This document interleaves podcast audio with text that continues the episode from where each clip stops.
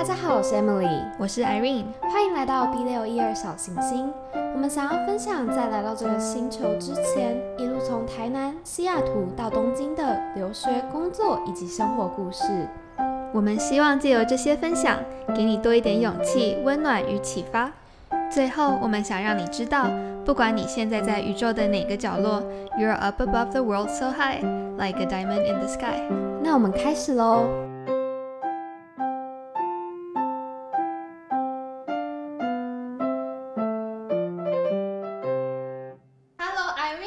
Hello Emily，又到了我们一六一二小行星的时间。那我们今天想要跟大家聊聊什么东西呢？我们今天主题就是要成为自己喜欢的大人。然后我们应该会先聊一下自己，就是小时候 就是对未来的想象，然后自己小时候写过就是我的梦想、我的志愿之类的。对，然后再呃讲一下我们现在就是回头看，然后觉得小时候上过什么样的课，然后有过什么样的成长经历。对，那还有将来我们自己变成大人的时候，不管有没有小孩，或者是我们想要给那下一个世代看一个有怎么样的人生对还有人生对。OK，好，那我们就开始吧。艾瑞，你要不要先讲？我知道你是一个梦想家，我觉得你应该小时候有超多梦想。没错，我就是一个一直做梦，然后就是会一直被我爸妈就是说你不要你不要再做梦的那种人。就是我小时候，我记得我写过那种我的梦想、我的志愿的作文啊，我写过好多职位，我写过我想当呃舞蹈家，因为我以前小时候是学跳舞的，然后我也学过画画，所以我那时候说我想要当画家。然后我也就是学钢琴也学了蛮久，然后那时候就也有写过我想当钢琴家什么的。嗯对，就是一个超级敢做梦，就那时候也没有，也不是说真的是做到第一名或什么，可是我觉得小时候就真的很天真，天真，而且你不会为自己设限，你就会觉得，对我就只是喜欢，所以我就想要做这件事情。嗯然后我就觉得哇，那个时候的，就是 mindset 好健康哦，对，就不会被因为社会的一些意见而左右。我觉得我小时候的梦想就很实在、实嗯。际，就是可能从小就很喜欢钱，不知道为什么。小时候第一个，我记得最印象深刻的玩具就是一个收银机，然后里面是满满的钱，所以我一直以为就是收银台的人是最最有钱的，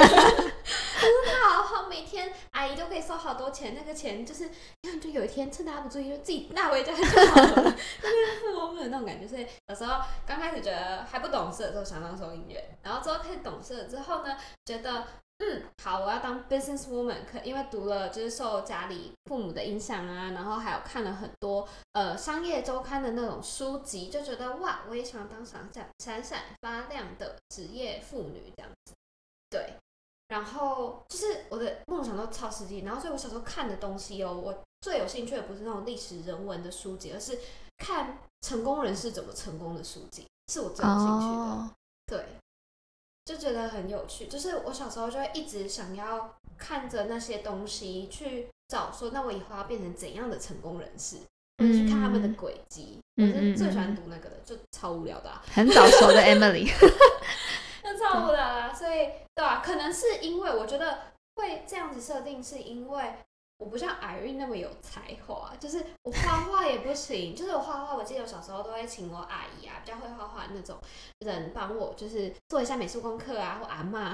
哦，真的 要帮忙。就是我自己画的话，因为一定要打分数的话，应该就是超烂的那种，所以就是。嗯，会请就是大家家里的大人帮我一起做美术作业，然后还有什么跳舞，我小时候也有学过，可是就不会跳舞啊。然后还有什么啊？就是各种那种比较译文，女生应该会或者是要会的东西，我好像都没有到很在行，所以我就觉得，嗯，我就不是个文艺的女生。哦，我觉得我那时候小时候也是因为这几个东西是我真的学了蛮久的，然后也有呃，就是去比赛或什么的，有给我建立一些信心，觉得说我好像可以。可是我觉得就无论如何，就会觉得。对啊，小时候真的，我小时候真的蛮敢做梦的。然后我记得，其实我到我高中的时候，因为我也是，就是我我我们家也喜欢看那些就是商业周刊什么那些就是成功人士那些书籍。然后我当时反而就是那后来我比较知道自己可能想要走呃传媒或是新闻这一块的时候，我那时候立志想要当商业周刊的总编辑，所以我也有过这个哦真的吗？然后后来我才就是去年的新闻系，然后才发现、嗯。哦这这条路好像不是我想走的，然后后来没有走，但是对我那时候有另外一个这个梦，对，原来我那时候有这个梦，是因为我看了很多日剧，然后日剧都喜欢拍杂志社的编辑的嗯。样子，然后那些杂志社的编辑都很 fashion，哦你就会对，觉得就是又很女强人的样子，你就会觉得哇，我也想要跟他们一样，就是很帅的感觉。这只是唯一一个很 shallow 的原因。嗯嗯嗯，对，但除了哎，除了你刚刚讲的那些才艺啊，你还有什么学过？应该学过更多其他的。哦我学还蛮多的。体育的话，我有学过游泳跟桌球，哎但是我真我真的是非常非常极度没有体育细胞的人，所以后来就体育这个都很就是可能学到三年级什么的，然后就没有学了。嗯，然后其他才艺哦，还学过直笛，哦就是对我直笛跟钢琴跟音乐，去学直笛。对，哦就是我直笛、钢琴、音乐，然后都学，然后跳舞都学还蛮久，就真的有学到可能小整个小学这样子。然后钢琴还有学到国中、高中，然后但是我我觉得也是因为我妈妈可能那个时候教就是让我学的方式也比较传统的亚洲妈妈方式啦，就是逼你练。那时候我学钢琴也是每每天都要练习一个小时到一个半小时，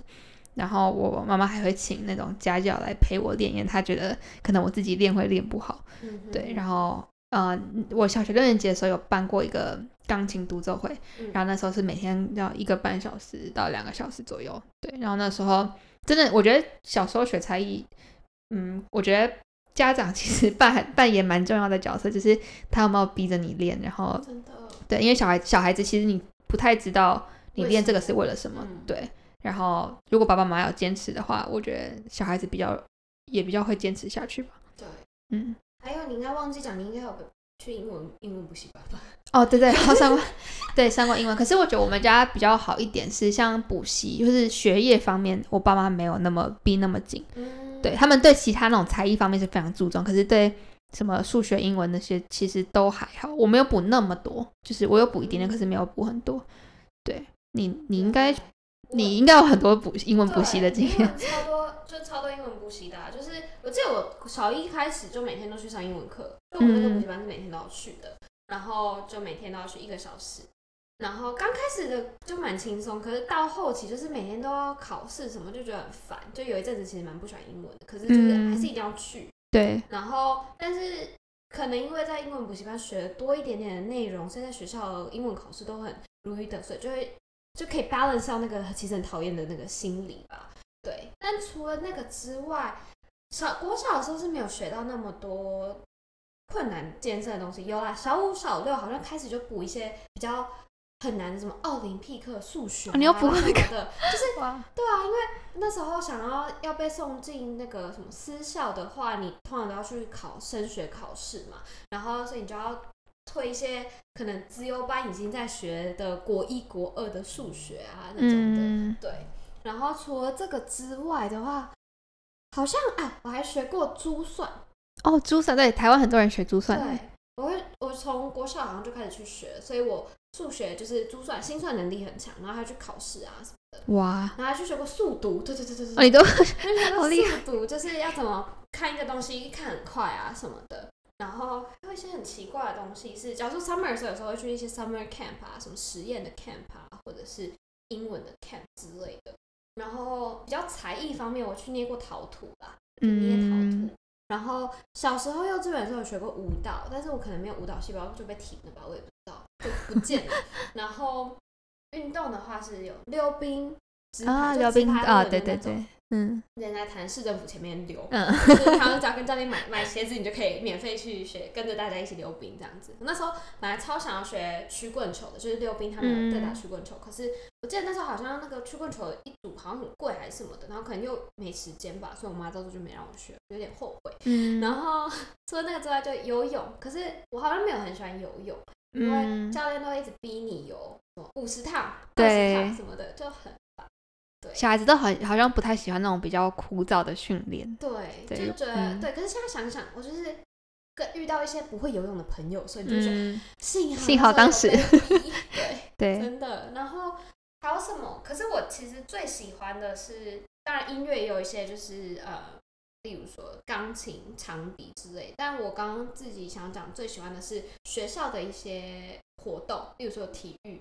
啊，体，育运动会，因为我不知道莫名其妙为什么艺术细胞很烂，可是体育细胞超好的。然后所以就是小时候很常去，就什么大队接力比赛啊、个人嗯单项啊，什么都可以跑全校第一名的那种。然后还有去跑那种什么中小联运，就是哇，好厉害哦！对，所对，不要看 Emily 小小只的哦，她爆发力很强的哦。辉煌年纪，就是明明就很小只，可跳远可以跳两百的那种，哇，对，天哪！唯一的圣级。对啊，对我跟 Emily 就完全相反，我体育细胞就超烂，我这种大队接力，可能班上三十五个人，我就是然后找二十五个人去跑，我就是后面那十个没有去跑的人。没关系超烂应该也是这样。对啊啊，你觉得小时候学那些东西对你有没有现在有没有一些影响？如果你两三年前问我的话，我会说没有。但你现在问嗯我，现在想想，我觉得就是还蛮多元的状态下在发展的。然后现在回想起来的话，说不定它其实是在我的呃心细胞的某个层面里面在慢慢萌芽。就是我发现，哎、这个这一块是我以后想要着重去教育我小孩的，想要用这个方式让他知道，学习其实是一件很快乐的事情的。例如哪一个方面？觉得，嗯，例如说，我觉得像体育吧，或者是找到一个，我觉得是看人，应该要因材施教，然后看你对什么领域有兴趣的话，你就往那个领域去发展，对。对啊，然后像我自己的话，我会觉得，如果哎，我小孩子对那天刚好跟 Irene 聊到蒙特梭利的教学，然后我第一次听到那个 concept，我觉得超棒的，就是他那天就在说，如果你的小孩子对体育有兴趣的话，那我们就可以做一些体育的 research，就不是只是学踢踢足球，而是用看足球比赛的方式去教导说，哎，那个我们要让足球比赛让有更多观众来看的话，我们这个呃要怎么的去卖票啊？例如说，你可以就是会 touch 到一些，比如说行销的东西，要怎么去管理这个团团队啊？要怎么的去呃做一些沟通啊？就是可以用一个有兴趣的 topic 去延伸下去。我觉得这是我以后会想要让我小孩子去学习的东西，或者是让下一个世代的人可以去着重发展的东西。对你呢？你觉得有帮助到你吗？或者是就是让你现在的人生过得更顺遂嘛？学了那么多有的没的才艺，有的没有的才艺，我觉得有一点，我觉得认让我觉得这可能是软实力的软软实力吧。我觉得让我韧性变得比较强。嗯就是我，我觉得我发现我是一个可以忍耐、可以坚持下去的人，因为我真的，我像我舞蹈也是学到国中，然后呃钢琴学到高中，就真的都学了十年左右或以上。然后比如说，我记得那个我刚刚就跟 Emily 讲，我呃小学的时候学跳舞，然后我们那舞团就是还蛮魔鬼训练的，然后。呃，我记得有一个暑假，呃，我们去北京舞蹈学院，然后去受训，应该是忘记一个月还是两个月。然后北京舞蹈学院是呃全中国最好的舞蹈学校，然后他们里面的每一个老师跟学生都是那种就是国家代表，然后就是非常非常厉害的。然后那个时候我们去那边给他们那边老师上课，然后我记得那个有一次我是反正排排一首舞吧。然后我动作就怎么样，我就记不起来。然后老师就留我一个人，呃，就留下来在那边练。然后练到我后来就是一直哭，然后老师就用那个尺一直打我的手，然后后来那个尺就断掉，就是对尺被打断。然后因为我爸妈是从来不体罚的嘛，嗯那就是相对于这样子，就是可能比较爱的教育之下，我觉得我在就是舞蹈方面。呃，受过的训练，真的就是会让我觉得说，对这个世界上很多小孩是这样长大的。然后你也是因我那时候也是因为被打，然后那那一那一条那首舞我就记起来了。到后来那时候我变成就是有点半主角，然后后来那时候我还拿去呃台南市参加那个台南市的舞蹈比赛。嗯就是后来就发现，哎，就是对啊，亚洲教育为什么要打人？因为好像就是有一点用，但虽然我觉得我应该还是不会打我小孩啦，只是说就是。他他让我经历另外一种完全不同的教育方式，就是那种比较嗯就是刻板，就是亚洲那种，就是我要就是打你，然后打到你记得住的那种教育方式，然后也让我比较不会那么的娇弱。嗯，对，就是我觉得就是像我就会觉得对啊，被被怎么样磨练，被怎么样摧残，都好像蛮正常。这倒是被你这么一说，我觉得可能体育吧，尤其影响有很多吧，说不定就是例如说体育，因为我知道像日本呃的教育，尤其他们从小开始教育小孩的时候，他们是让他们上很多体育课。因对为在体育的时候，他们希望你可以去了解团队合作的精神，对就是你可能会跌倒，但跌倒的时候你要怎么爬起来的这个，就像你刚刚说的韧性。所以我觉得我自己可能呃从中获得的乐趣很多，但是其实潜移默化中，他其实正在教我很多事情，其实是我不知道的。嗯嗯，对对对对对，一些对你长大之后才会领悟到，哦，对我小时候已经经历过这些事情，所以我比较不会嗯怕。对，嗯嗯，然嗯后你会知道比赛本来就有输有赢。对对对，哦，我对比赛这个也很重要，因为小时候这种东西学才艺就是为了比赛嘛，对台湾就是。对啊，对啊而且我觉得小时候小朋友刚开始都是在自己的家里长大的，所以就是可能父母好一点就会让你，可是你到外面的团体生活中，你就会发现不是什么事情都是以我为中心，以我为哎、优真的，我现在对真的，对。对我想到就是以前也是学跳舞的时候，因为我们跳舞很常是团体舞嘛，嗯。那团体舞你就只能前面一排就只能有五个人，那嗯，那谁排前面呢？谁排中间呢？那谁跳就是哪一些比较独舞的部分呢？这些东西其实就是你在我们在很小小学的时候就已经会有一点点这种就是心理上的就是被刺激建设，建设，对对，就知道哦，有时候你可能就是没有跳那么好，那你可能被排在后面，嗯嗯，对。然后，但是如果你跳的好，你努力一点，你有可能就是可以争取到更好的角色，或是这首舞就算你可能跳不好，那你下一首舞或者是别的呃别种舞蹈，你有可能可以展展现你更多的魅力之类的。嗯对，我觉得就是小时候让自己受挫一下，我觉得在这个地方就是要让你受挫，就是对，对啊，就像你刚刚说，就是运动比赛或什么，就是有输有赢嘛。嗯。那你在一个很安全的环境里面，你的输赢可能就就几乎你比较不会跟别人有那种社群互动。对，但是你出去之后，你就会发现，哦，对，这个社会就是这样子。嗯，对啊，对啊，真的，嗯，尤其出了社会之后，领悟到的事情会还蛮感谢小时候一直被逼着长大的对对对，样子。没错。对。啊，但是诶，如果可以选择的话，你会怎么样子的去帮下一代 shape 他们的教育环境？哦，这个很很有趣的问题，因为我那天才看到一个，就是十一点热潮店的那个，嗯。就是 Melody，呃，是我还蛮欣赏一个主持人，很好笑。然后他就跟那个沈玉琳大哥他们就在聊说，小孩子要怎么教育，就是爸爸妈妈嗯，对小孩子教育的观念其实很不一样，因为很多妈妈是希望小孩子可以全部才艺班都排满，然后哦。学很多就是呃他觉得是好的东西，对，对，然后但爸爸有时候会觉得说，呃，这样子小孩子跟妈妈两边都很累，然后小孩子也不一定有兴趣，然后你这样一逼硬逼着他学，小孩子可能也不想要坚持嗯之类的。对，我觉得是一个很难拿捏的一条线，因为小时候小孩子真的不太会说我喜欢什么不喜欢什么，就是你就去学而已。可是如果但可是爸爸妈妈就因为他们长大了，他们就知道他们小时候没有学那个，所以才觉得很可惜。嗯，那他们就会可能硬着想要逼你学，对，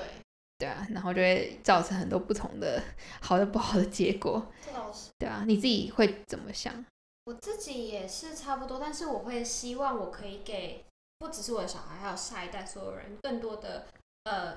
exposure 去曝光，让他们提前的去学习各式各样他们可能有兴趣的才艺，或者是他们今天觉得哎看到这个觉得很好玩，就想要去试试看。我觉得最棒的 idea 是我之前在小时候的时候来日本的时候，它日本现在还有叫做一个叫 Kidzania 的一个东西，然后它是一个未来村，让小孩子去体验各式各样不同的行业。嗯然后你一进去那个乐园的时候，他就会给你一些货币，就跟你说你我现在只给你这个钱哦，然后你这钱你可以存在，他会给你银行的账户账本，那你这你可以存在银行，但是你要更多钱，你可以拿去投资，但是你要更多钱的话，你要去自己去工作换取，然后他就会有每一个不同工作。我记得我那时候去披萨店工作了。然后就真的哦。去做披萨哦，哇。然后还可以去就是警察局当警察，就是体验一下警察到底在干嘛，或者是我我还当了空姐，对对对，反正就是空姐，就是她会有就是模拟一台小飞机，然后你就穿上空姐的制服，哇。然后推着那个餐车这样，然后你每做完一个工作，就是你就可以领到薪水，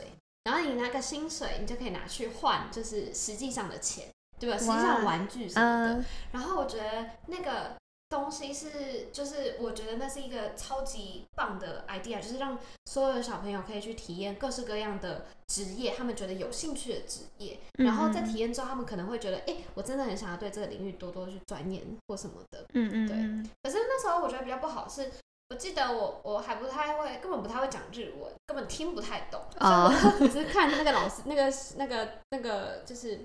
那个指导员说你要干嘛，然后我就干嘛这样子。对，但是如果我觉得我那时候可以更懂那个语言的话，应该会更好玩一点点。对，嗯嗯，可是他那个只是让嗯大概国小以内的学生去玩去体，就十二岁以下，对嗯对，但我觉得是一个很很酷的发想，然后就有点像小小小型的 OJT，然后办给小孩。嗯嗯嗯，对好棒哦，我以后可以带你的小孩去，你可以去。啊，我就 对，对啊，好像台湾现在也有哎、叫做 K，就是叫做 Kizania 小世界大体验儿童职业体验大家以后生小孩的话，可以 带着小孩子们去玩的。对啊。但你有没有什么，Irene？你有没有什么就是才艺啊？你会希望现在回想起来，你会觉得那个真的没有用，就是我好希望我那时候不用受过这个痛苦的过程，嗯，还是其实回想起来都还蛮对这些。对啊，不会，我觉得我现在回想起来，就是好像没有觉得有浪费的，嗯，可能会觉得我希望可以再多深入学一些什么，嗯。比如说我很希望我画画，我继续学下去，嗯，然后我希望可以多上一点什么，可是我没有，好像没有到后悔。就算就是那时候像我体育希望很差嘛，所以嗯。我有学游泳跟学嗯桌球，然后可是也都那时候就觉得很无聊，然后我也嗯都打的不好，然后游的不好，可是就是会觉得哦，至少那时候有运动到，然后我现在多多少少也会游泳，多多少少也会打一点桌球 的感觉，就是虽然说这个对我的人生是好像没有什么特别大的影响，可是就是对啊，比起别人我可能会少害怕一点吧。嗯，这倒嗯是。哎、如果我的话呢，我会觉得我好希望我更加的探索体育这一块，因为其实我是蛮嗯喜欢的。可是嗯有时候在台湾的教育制度下，就是为了升学，你可能要放弃一些你本来有兴趣的东西。那天看小戴得了那个什么，呃。那个金银牌的时候，我啊就觉得，然后还有很多这羽球，我们不是也得很多金牌什么，然后我就觉得，哎，如果我有更早的时候，小时候就在学这东西，会不会我今天也可以代表台湾出赛 之类的？就是我觉得，说不定其实在，在听这个 podcast 的各位，其实大家本来都有很多的 potential 去做什么样的事情，只是没有这个很提早的去接触那个东西，所以错失了那那一段学习的最学习的最精华时段，也说不定。对，我觉得环境其实还蛮重要就是那个家长给你，呃，就你们家的教育里面有没有把这些就是各种各样的才艺或者是多元的一些学习管道，就是介绍给你，就在你很小的时候就给你有这种环境。我觉得我们两个都是很幸运的人。嗯，对，对啊。但除此之外，我觉得，嗯，还蛮满意的。虽然我不太喜欢，嗯，假如说艺术类的，但是我觉得至少我体验过，你就不会觉得，哎、后悔，还留在心中，会觉得说，哦，我从来没做过。，对对对，如果做了怎么样的这个遗憾吧。对，嗯，你小时候有没有上过？像你刚刚说有什么 summer camp，你有没有上过？你觉得很有，就是印象很深刻的夏令营？印象很深刻的夏令营有一个是第一次去台北的，然后只身前往台北的夏令营。然后刚开始我是一个不怕离家的人，离家也不会觉得就是很呃难过或怎样的。然后而且我那时候跟我一个很好的朋友一起去的，然后我们就是去一个英文的 summer camp camp，然后一个礼拜有哥哥大哥哥大姐姐带我们的一个营队。然后结果有一天晚上，就是那个宿舍的人就某一个我们的朋友就开始哭了，一个人哭之后，另外一个人也哭了，就大家都想回家。天哪！害我也哭了，就是整个寝室的人，大家就一起哭，说我们想回家。然后结果其他人的爸妈都来接他们，然后只有我就是，虽然我舅舅最后有来探望我，可是我妈就觉得有点抱歉。但是那个是我印象最深刻的。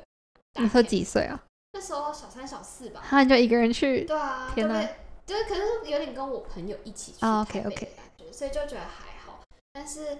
对，回想起来那个应该是印象最深刻，所以我发现我会不会是因为那样子之后，对于我妈那时候之后就一直觉得，应该如果有机会的话，如果你也愿意的话，我们觉得可以让你去当就是游学一下，就是 summer 的，去一个月之类的那种跟跟团去的，然后我就会一直跟她说，不想去，我不觉得我需要去看世界，我不要离家那么远，就是反而有点 hold me back，就是没有想要去看这么大的世界，觉得没关系。嗯嗯嗯，我跟我的朋友们在一起玩就很开开心。对。对啊，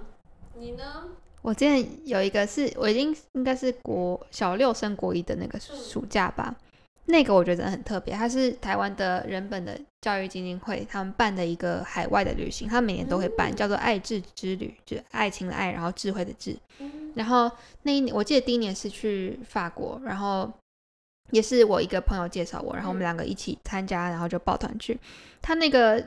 旅行还蛮有趣，因为它是跟森就呃人本他们的有一个小学叫森林小学嘛，嗯那森林小学他们的教学方式就是非常的体制外，就是让小朋友自己决定你要学什么。所以他真的整个旅行也是，就是我们当时住宿是都住一起，就是住嗯某一个青年旅馆，巴黎的某一个青年旅馆。但是你们我们就会分很多小组，就是要按照年龄，然后像我们这一组就全部大概就是呃小六国一的小朋友，嗯然后。就有一个老师，他会带着我们，但是那个老师他不会告诉我们我们要去哪里，嗯。而是我们这一组小，呃我们可能呃这一组有大概七六七个小朋友，我们要自己每天早上自己讨论说我们今天要去逛哪一个景点，嗯。然后有哪个景点我们还没有逛够，我们想要再回去，然后你们从这中间自己去沟通协调，然后自己去找资料，嗯。然后自己去查地铁路，然后自己去呃就是找说那如果我们有两个人想去的地方，五个人想去那地方，我们什么时候就是几点要见面什么，哦。就是让小朋友自主的去呃学习说你要怎么去在一个团体中生活，嗯。对，然后那那一次我就印象还蛮深刻，就是我们去巴黎，可是我去了圣母院去了三次吧，嗯，就是因为好像没有一直都没有看够啊，还是有人觉得我想回去拍照，还是我忘记了，就具体理由忘记，可是就是嗯。那是等于是我第一次知道哦，原来原来旅行是可以自己去发掘的，不是说嗯。呃，可能传统上台湾很多旅行是就是旅行社嘛，他就全部帮你安排好，然后、嗯。呃上游览车，然后下车，然后景点，然后就吃那些餐点，不是，就是然后我们还有机会就是可能去逛当地的超市啊，然后嗯。这些就是自己决定你要午餐吃什么，然后自己点餐，然后去，没有一个人会发文啊，可是说对，就是这种很对自主性的，我觉得当时就是人本教育，后来我就是我妈妈跟呃我，然后我们家小朋友，我觉得受这个这种思想还蛮多的，嗯。对，然后觉得很有趣。那次是我真的应该是人生最印象最深刻，也最跳脱我们舒适舒适圈，对吧、就一个普通体制呃不太会有的这种经验，这倒是对，嗯，真的，我第一次认真自己出国，就是跟那种嗯。游学团，也是大概国二那附近吧。但是我也是有跟一个我很熟的朋友一起出，但是那时候我记得打国际电话什么还是很贵，所以每天都哦记对，就是记账啊什么的，然后就是，但是那时候我觉得心智年龄已经相对的比较成熟一点，嗯。所以就是觉得已经是个小大人可以 take care 这个世界，就觉得还好。对，但是我记得我刚刚讲的那个小学的活动的时候，会真的觉得有种哎离开家里的那种，啊对对，就自己独立了，对、嗯，对啊。但是还好那时候是在台湾，所以可是那时候好像高铁什么还是没有很发达吧，所以就所以他台北也很远，对，台北超远的、啊，就对我来说，台北是一个另外一个世界的概念。但是我觉得，如果有这个机会的话，我以后会想要让很多的，就是不管是我的小孩也好，或者是下一个世代的人也好，就多去体验一下这种跟其他的人一起在外面生活、求生、谋生，靠自己哦的对对对，独立的这一块，嗯这一段时间，就是两三天也好，但是我觉得这个真的会让他们对于整个世界啊，还有一些自己的呃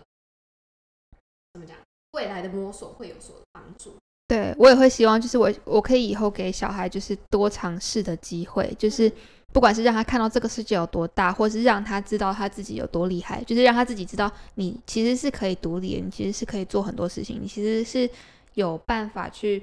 就是当一个小大人的。我觉得我希望就是无论什么活动啊，我希望可以透过那些活动，然后让我小孩就是学到这些观念。嗯，真的，对啊，我也是。希望真的到了那一天，我们都成为自己想要成为的大人了。对啊，你觉得你小时候跟现在有什么样的就是最大的转变是什么？最大的转变哦，我自己觉得，我自始至终，即使去了很多国外留学游学，然后看了很多世界，但是我觉得我的心心。念嘛，就是那个轴，人生的轴还是都在，就是日文叫做 b u d e g a n a i 就是没有到很大的跟以前的我有不一样。我个人觉得，你觉得你的轴是什么？哦，这个好难哦。但是我每次都只会在笔记本上面写莫忘初衷而已。嗯，我都没有好好的去定义我的初衷什么。但是我觉得我初衷一直以来都是想要用自己的力量让。呃，台湾被看见，然后让这个世界多一点温暖。嗯嗯嗯嗯。所以我觉得我走出世界的原因，是因为我想看到更大的世界，但是我想要把这个世界带，或者是把这个把台湾的好东西带出去。嗯嗯嗯。然后当然还有就是想要给这个世界多一点温暖。嗯嗯嗯嗯嗯。好棒。你呢？我觉得我小时候是一个很敢做梦的人，然后。我反而觉得我长大之后真的变得超级务实，就我不知道是因为我摩羯座的那个本性就显露出来还是什么。我觉得就像小时候我呃，像我一开始讲的，我会希望可以当艺术家，然后当舞者，当钢琴家。可是就是长大之后，我一开始就是在尤其是在高中左右，我大概就完全觉得不可能。我就觉得我一定要只能看就是这个就是大学科系有什么，然后未来工作大概。就是有什么，然后我从外面去选。可是我觉得不应该是这样的，就是应该是倒过来吧。就是你的梦应该是要越做越大，然后就是探索越来越多。对。可所以，我这一点我觉得还蛮，就是也不能说可惜的，但就是觉得哇，我怎么突然就是越长越大，越来越不太敢做梦。但是。对啊，但是我觉得现在这个阶段，就是也是借我们这次这个 podcast，然后让我重新又思考了，就是我到底最初的初衷是什么，然后我的小时候的梦想跟我现在的梦想到底有什么不一样？就是我现在还在思考这件事情，但是至少让我有一个机会，就是喘息嘛，就从忙碌的工作中，就每天忙碌的财务 看数字 Excel，就是的。工作以外就可以去想一下，说那我未来其实还有很长的路要走嘛。我们人生人生，假如说活到一百岁，还有大概 七八十年要活。对，那我之后七八十年，我到底想要活出什么样的生活？对啊，活出什么样的自己？对啊，这倒是。嗯嗯，我也觉得这个 podcast 算是对我们两个来说是一个很大的。契机跟转折点吧，就是以前会觉得哦，我们可以这样子做，但是就是讲讲而已。但是这次是让我们真的觉得，哎，好像做梦没有那么难，就是只要你愿意踏出第一步的话，慢慢的把它 build up，慢慢的把它开始用起来。其实好像如果你想做一件事情的话，真的全世界整个宇宙都会联合起来支持你。对对对，然后谢谢一直就是有来听我们的观众。对，谢谢大家，让我们渐渐的成为我们想要成为的大。然后也很欢迎你们跟我们在 IG 分享你们自己小时候学过什么样有趣的才艺啊，然后有什么样的经验，我们都很喜欢，就是收到你们的讯息。嗯，谢谢大家收听，那我们谢谢大家，下集见喽，拜拜，拜拜。